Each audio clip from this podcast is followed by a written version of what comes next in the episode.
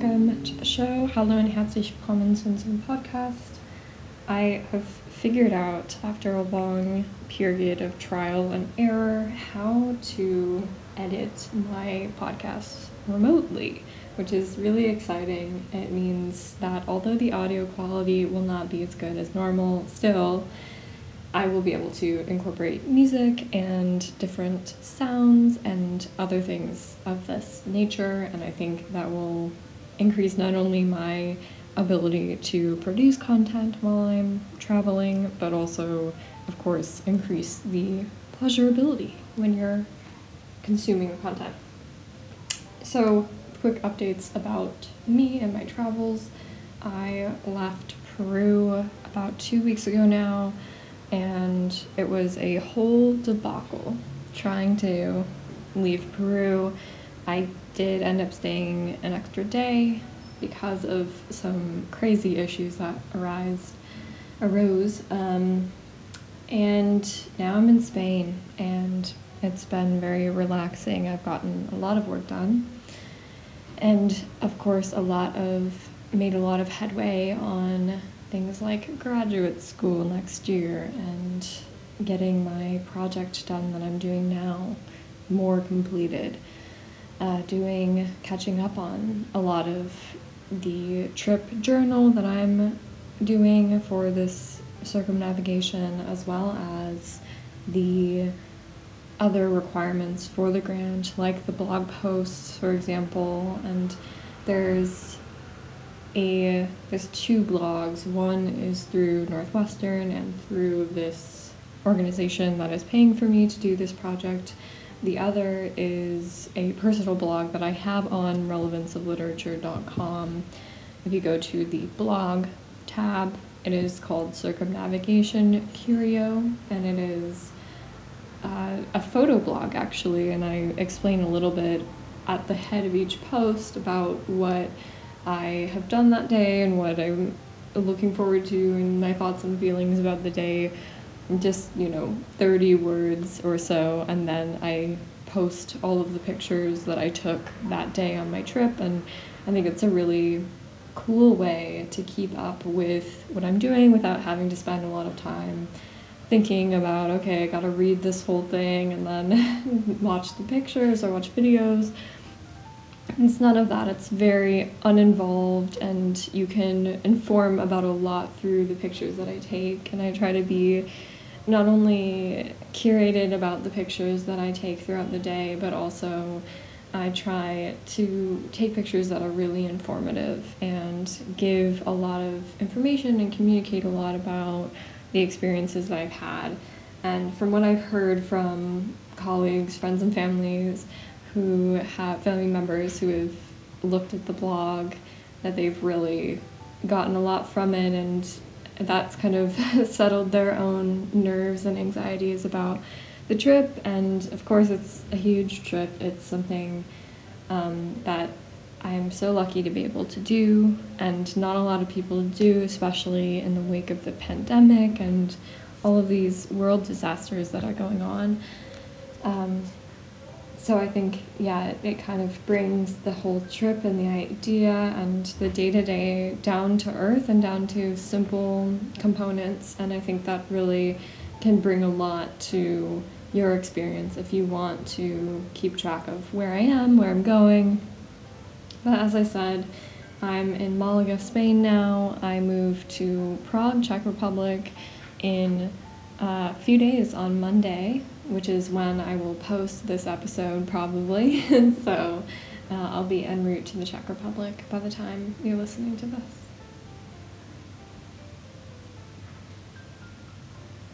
So today's episode is on Persuasion by Jane Austen.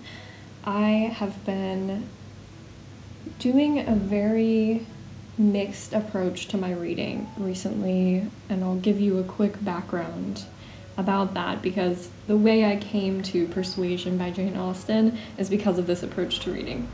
So I've been reading a lot on my Kindle, of course, and that's been, I would say, my main source. If you look at like all the reading I've done, the main source of my reading has been coming from my Kindle. I've been reading How to Travel with the Salmon and other essays, uh, by Umberto Eco, and an Italian linguist and writer. I will hopefully be doing an episode on that quite soon. And I've been reading Ein Hans mit scharfer um, by a Turkish German journalist who I really admire. Her name is Hatice Akyün, um, and that's been really fun. I actually had started that like quite a few years ago and gotten maybe seven or eight percent into the book and just never finished. So it's been it's been really cool to like start over, get to the point where I had stopped before, and then continue on. And this book will take me a while to get through, I imagine, just because it's a lot of like family dynamics, a lot of keeping track of the various characters that she's juggling, and of course, attending to the amazing humor and insight that Akyün builds into her own story. Um, and this is a, it's sort of autobiographical uh, in the sense that she's talking about the, her life as a Turkish German woman who, you know, grew up in Germany with a Turkish family, so has all these traditions, but has preferences that are very uh, quote unquote westernized and quote unquote very German. and so it, there's a lot of humor and a lot of lightheartedness in her narrative, but of course it's very serious and it has to do with issues of identity and culture and acceptance, which I think is something that I always want to learn more about and want to understand more about experiences of other people, especially if they're multicultural like I am and grew up in a family similar to mine who had, um, you know, I had a parent who immigrated to the States and grew up with a lot of different traditions, quote unquote different, that were normal to me and that I cherish to this day, but still kind of mark me as a bit different than people who whose families have been in the States for years and years. And along the way, of course, thinking about what I'm going to read next, what I uh, want to continue on with, I have several downloads from um, what before I left on the trip. I have a Thomas Mann book that I would really like to read. Um, yeah, a lot of classics and things of that nature I've been drawn to lately. But I also when I was in Peru, decided to get one paperback book. And I got a book called The Sign of Four by Arthur Conan Doyle. It is very popular in Peru for some reason. Like any bookstore you go to, you will see The Sign of Four. That's like one of the only English books. So I got that. I read it. It was amazing. I super enjoyed it. I could, in fact, do a podcast on it as well. um, and I ended up giving that book after I was done to a secondhand um, bookseller.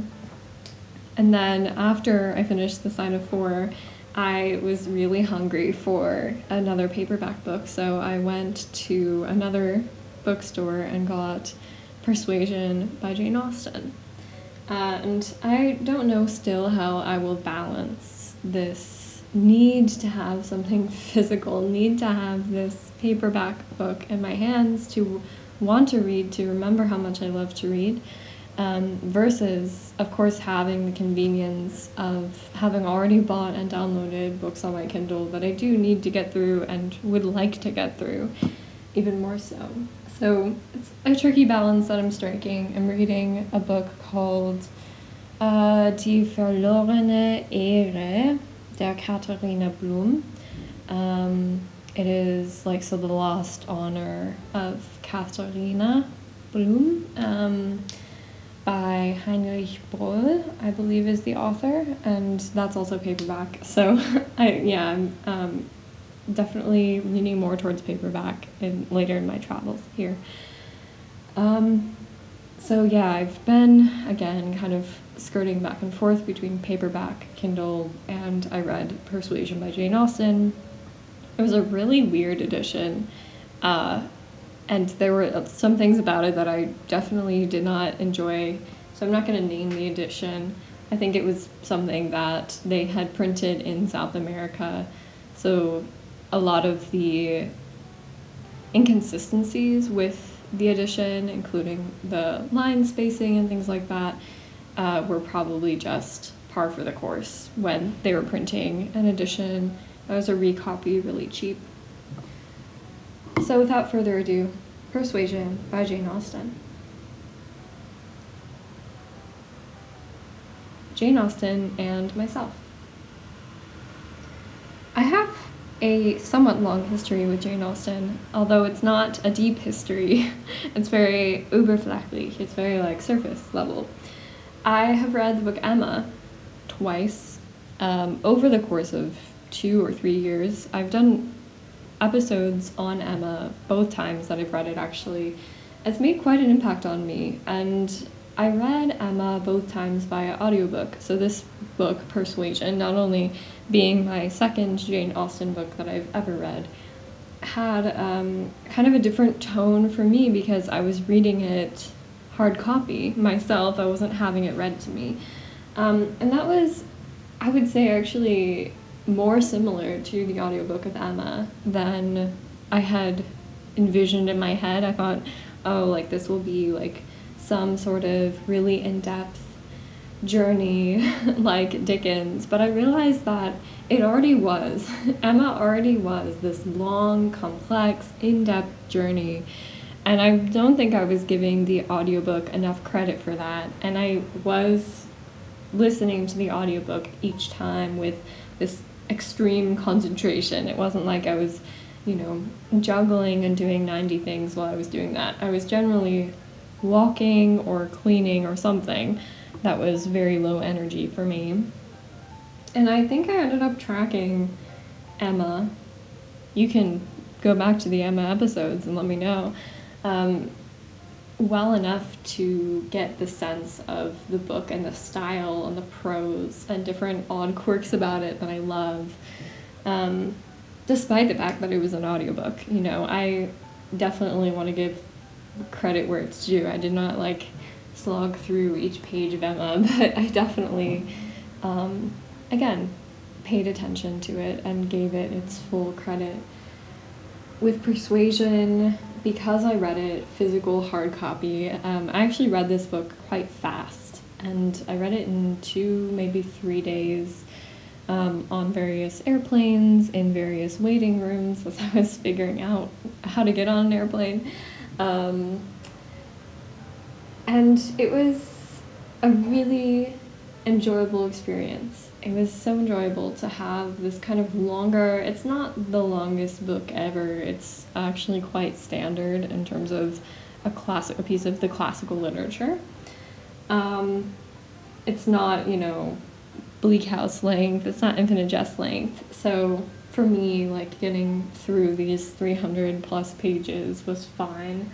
Um, things that i really remember and love about emma the characters themselves are so vibrant. Emma, Mr. Knightley, um, Emma's father and her old governess, um, Miss Taylor, I think her name is, and then, you know, the of course the plot and the way that the characters interact and mingle with each other, the way that um, everything in the plot is so decisive. You know, it's like a game of chess almost. Like one piece moves and then the entire plot reacts instantaneously.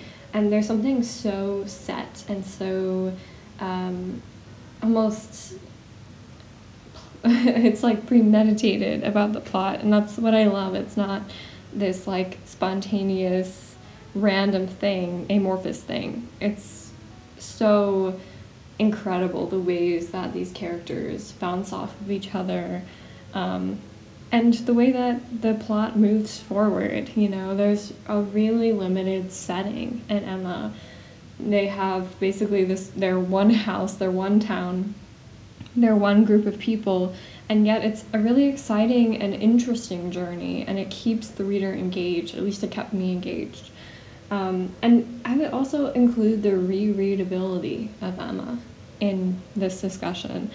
I am very picky about books I read read because there's so much to read, you know. There's I haven't read so many different classical authors. I've read, I've never read Moby Dick, for example. I've never read Harry Potter. That's another example. So having a book that I actually stop the process of, okay, I'm going to go read new books and go back and reread. That's something that's really special. And I think the minutiae and this kind of niche that Jane Austen builds for her readers is something that's really significant to me and something that I find myself gravitating back to. It's a comforting place for sure. The other thing that I have always thought and loved about Jane Austen is that her oeuvre is so approachable and readable. It's not something that, it's not like Bleak House is on my mind a lot lately after reading Persuasion. We'll get into that a little more. But it's not something where, you know, I would never recommend Bleak House as the first thing that someone read by Dickens, especially if they were unaccustomed to the kind of style and the the tone of writing and the method of writing of Charles Dickens. Um, it, I think Bleak House is kind of like his masterpiece in the sense that he's working with everything that he uses in his comedic novels, Martin Chuzzlewit, for example, um, and then also his more serious novels. For example, A Tale of Two Cities, Great Expectations, you know, Bleak House comes at a really interesting point in Dickens's oeuvre in that it's later, but it's he still has novels to come. It's after his social justice period where he writes Oliver Twist and other such novels that really talk about child labor and orphans and the poor um, and he kind of those uses those as a call to arms for social action. So it has definitely some of that with a character named Jo, just J O. He has no other surname or anything. And it's sort of his story and the story of these poor brick makers. And um, there's this alley in Bleak House that serves as kind of the center of the desolate and the center of the needy and the uh, quote unquote unwanted. Um, so there's definitely some of that social justice bend in Bleak House, but again, he has more to come. There's Little Dorrit after this. There's uh, Hard Times, and of course these bigger novels like Great Expectations. And Great Expectations, I think, is an interesting case to bring up with regard to Bleak House because Great Expectations is the most autobiographical It's been said to be the most autobiographical Dickens novel. I think in my reading experience it is. Um, and, you know, having great expectations come a mere couple years, eight years or so after Bleak House, having a lot of those kind of autobiographical thoughts already stirring. I think there's just this amazing and impeccable way that Dickens weaves the plot and the characters into themselves. And it's it's really it's amazing. It's like it's a very technical feat of writing. It's like clockwork. Um, it has to do with a lot of different locations, characters, like you know, supporting and otherwise. A lot of different events and facts, deaths, births, you name it. You know, and over a huge span of time. And that way, Bleak House juxtaposes itself to a lot of Jane Austen's writing in the sense that Jane Austen's writing is very, it's also very controlled, it's also very immaculate in that sense, but it has such a limited um, sense of different characters, different plot, um, or not plot elements, but setting elements. You know, it's very controlled in that sense, whereas Dickens like really expands the world that the novel takes place in, at least for Bleak House. I would not say the same for Great Expectations, by the way, or David Copperfield, but that's neither here nor there. Um, so yeah, I think again, like going back to Jane Austen a bit more, Jane Austen's oeuvre is so approachable and so readable, and it's you know unlike Dickens where I like had to dive headfirst and like didn't know what was happening. Um, Jane Austen for me was some uh, was literature that I could open the first page and I could ground myself, and I love that about her writing, and I think it's always been an implicit goal for me to get through her entire. Um, collective works. And i think that's definitely an approachable achievable goal you know. Um, i could even if i needed to like re- read lady susan next. And that's an extremely short novel. Um, but yeah and i think in terms of picking up persuasion to read some of it of course was availability like there were a couple of her other novels including emma available at the bookstore but I've always had an immediate interest in her later works. Um, and the reason why is I've been really obsessed lately with the late works of great artists. Um, Picasso being one of them, his works in the 60s and 70s. Although Picasso, from what I've learned about him, is more known for his like um, his work immediately around the Second World War. Um, starting with Guernica, right, a very early Spanish Civil War example, and also like when the Nazis invaded Spain, he had a lot to say about that and did a lot of art that was very evocative and provocative um, regarding those events. But um, I think what's really interesting to me is looking at Picasso's works again in the 60s and 70s, where he's using a lot more color and a lot more um, there's just this mastery and this certainty about the art that I think is so juxtaposed to his earlier pieces where he's working with a lot of again like experimentation a lot of emotion trying to be provocative and in the 60s there's just this it's more about the statement i guess um, it's again i'm not an artist i don't i don't have any like stake in this field but um, it just really strikes me the way that Picasso's work in the 60s and 70s takes his entire four plus decades as an artist and presents all of that at once. I feel the same way about Rothko. He's my favorite painter. Um, Rothko's black paintings, or one of the last things, if not the last thing that he painted.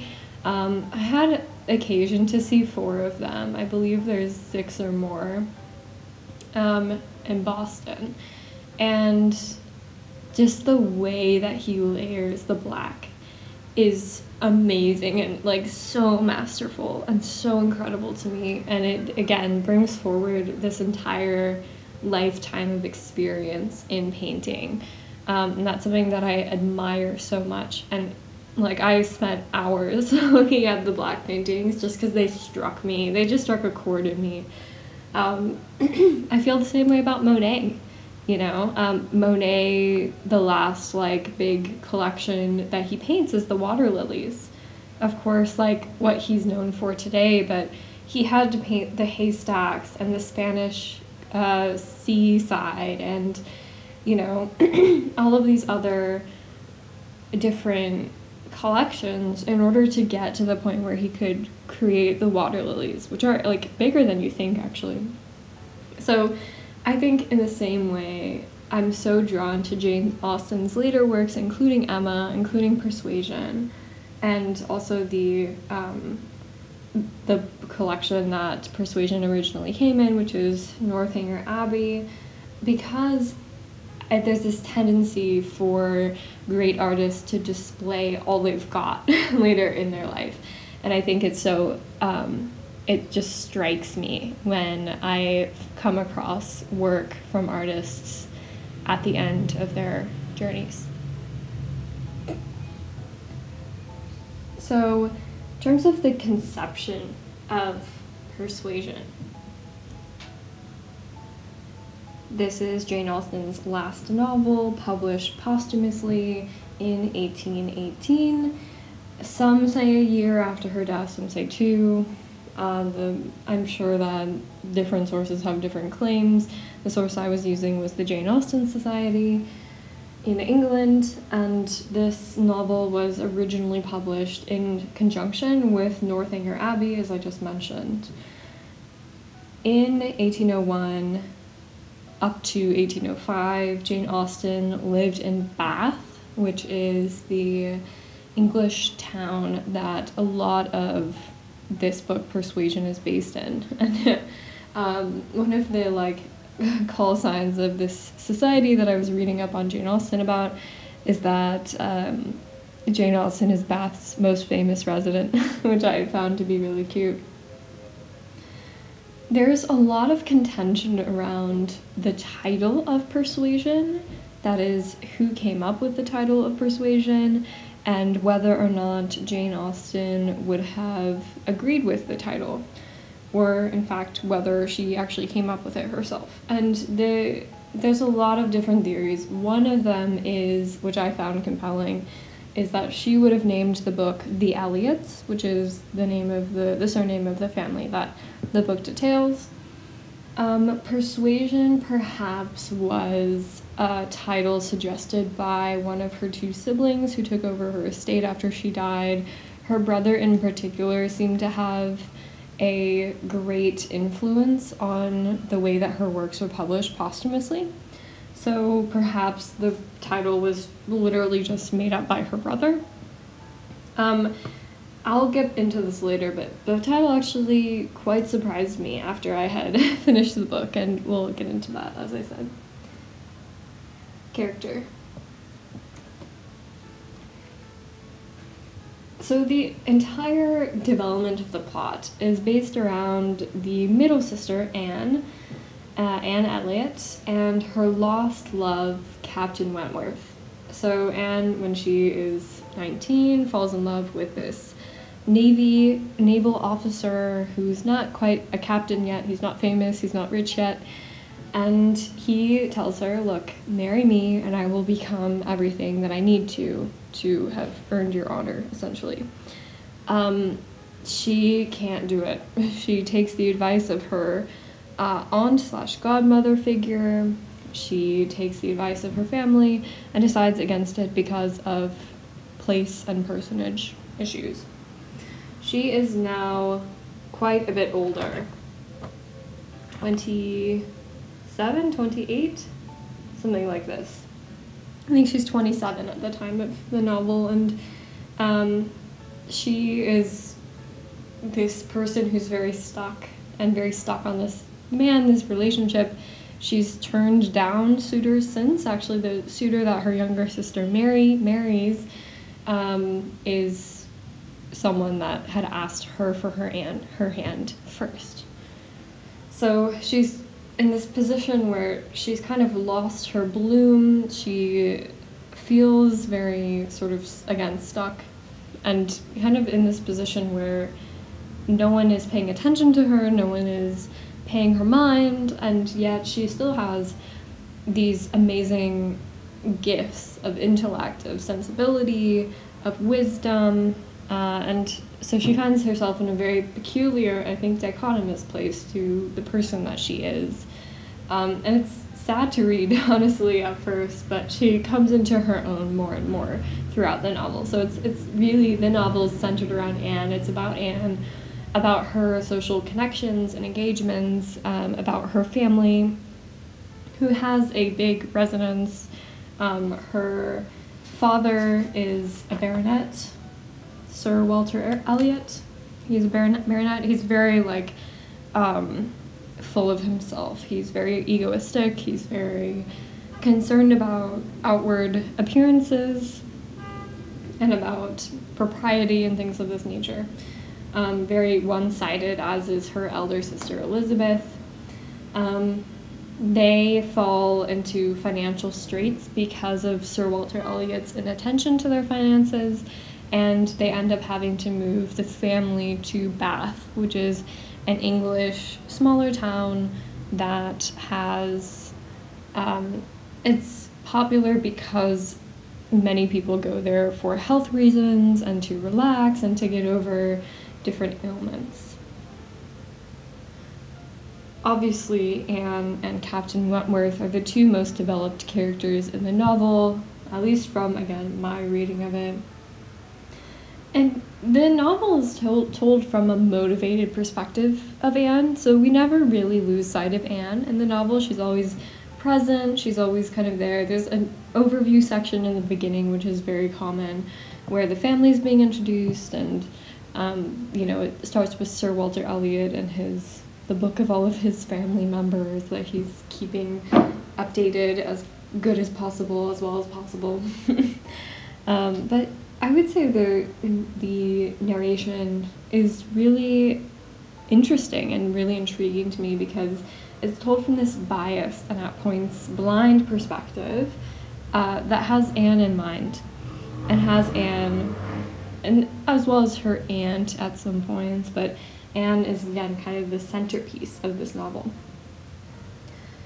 The development of a lot of the what you would think were the central characters. So Sir Walter Elliot, her sister Elizabeth, her sister Mary to an extent. She's more developed than the other two. Um, but it's really negligible. And I wondered after finishing the novel how intentional that was. And my conclusion, at least preliminarily, is that it was intentional. That these characters actually shine more when they're underdeveloped.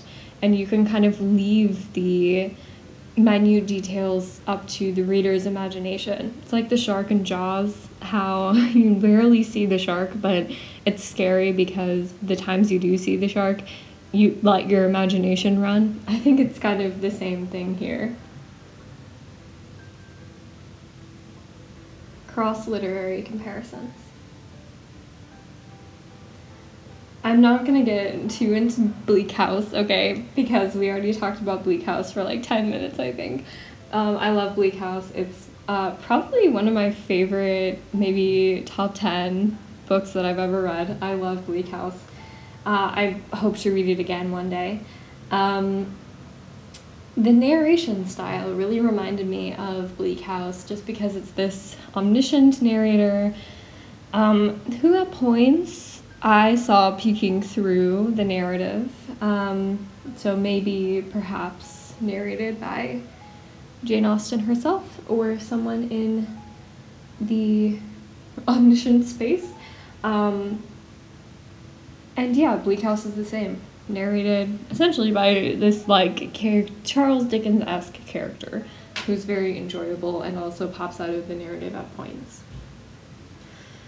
The um, Emma, of course, uh, Jane Austen's has this remarkable ability to indicate relationships between characters and indicate in her writing small, minute changes in relationships between characters. So that's something that I enjoy every time I read a Jane Austen novel, including the two times I read Emma.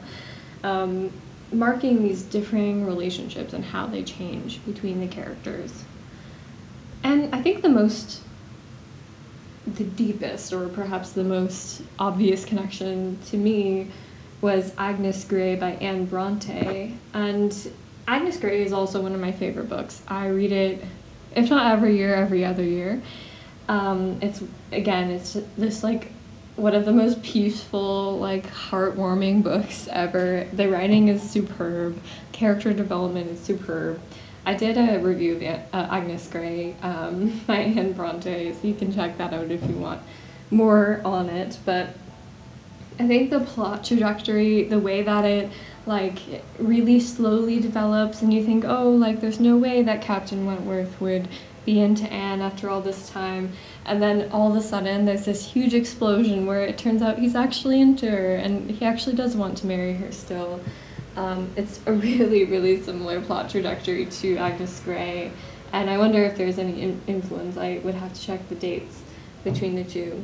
And of course, character Agnes in the novel is this like um, unattended kind of person who's always shoved to the side, and so is Anne in this particular novel.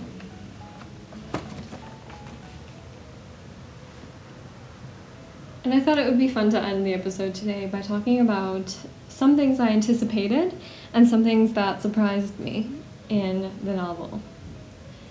So, first thing that I anticipated was definitely the plot. You know, knowing a general overview, I love introductions, as longtime listeners know. So, getting a sense of the introduction and a sense of the plot from the introduction, I should say. Um, I would say the plot moved in a very predictable way, according to the introduction, according to what I had heard and read about persuasion. And of course, I would also say the language and the style that um, Jane Austen used throughout this book, the way that Anne's expression of thoughts and emotions played out, that was also very predictable to me, especially coming from a background of uh, Agnes Grey and a lot of other similar kind of books. And again, the style I was very much looking forward to reading. I really wanted to read something by Jane Austen when I went to that bookstore, so I'm glad I found it. Things that surprised me, I would say how intense and how much build-up there was for the climax of the plot that really surprised me in a, in a good way. I um, was, you know, what ends up happening is that spoiler alert, Captain Wentworth, after this like whole novel's worth of him showing up at Bath and at the estate that they previously have and at various places Anne is staying, um, he ends up at Bath late in the novel, um, writing this hurried letter letter while he's um, writing a letter to someone else purportedly and sort of shoving it in her hand as he leaves. And then um, she reads it and he's professing love to her again. And you know it's just it's very like kind of chummy romantic but you've put in a lot of work at this point to for it to end out this way and end up this way. So i found you know just how much she's building up the ways that she builds it up i found that to be so surprising and actually really enjoyable to read persuasion as the title what I I I guess you know I guess I get it. It's it's a lot about the give and take between characters, especially at the beginning. The Elliots, that is Sir Walter and Elizabeth, they have to be heavily persuaded to move to Bath and to get out of their financial straits. Um, and she, throughout the novel, has to persuade herself not only that she still is herself, she still is the woman that she was promised to be at 19, but she has to persuade herself about Sir Walter Elliot. No, sorry, not Sir Walter Elliot, Captain Wentworth again. um, she has to kind of persuade herself that the situation will work out again. And I think that is something that's really notable in the novel is that it is this kind of constant give and take of especially Anne persuading herself of different factors. Another surprising thing for me, and I, this is definitely due to the introduction, which was wanting in this edition, I'll be honest, um, was how much of the novel does not take place in Bath. Like, you would think if the premise is that this royal family moves to this other town because of financial difficulties that like most of the novel would take place in the other town. That's not the case. It's it's really split like half and half, right? we don't get to Bath until quite late in the novel. So I think again this was due to the introductions misplaced uh, anticipations in me. But I was a little salty at the end of the novel. Like what? Why would this introduction writer always talk about Bath and not about the other circumstances of the novel? And I think the last major thing that surprised me was how short of a read it was for me. I think I was really, again, looking forward to reading something by Jane Austen, reading something in paperback. So the fact that it took me two or three days to read this novel was um, really surprising. And again, like a, a good surprise. All of these are good surprises. But other than that, this novel really did spark an interest in Jane Austen. I think Charlotte Bronte is someone who I've also not read a ton from, if anything, from Charlotte Bronte. Um, so that's something that I am going to look forward to in the coming months is an increased attention to authors like Jane Austen, authors like Charlotte Bronte. All right, thank you all so much for listening. A long episode, but a good one. Uh, if you would like to look at any of the episodes I mentioned, I would recommend relevanceofliterature.com. Uh, you can also go to the show notes for this episode, relevanceofliterature, relevanceofliterature.com slash show notes, or you can go to the back catalog. It's right accessible from the homepage. Again, I hope you enjoyed. Greetings from Malaga, and I will catch up with you all next week.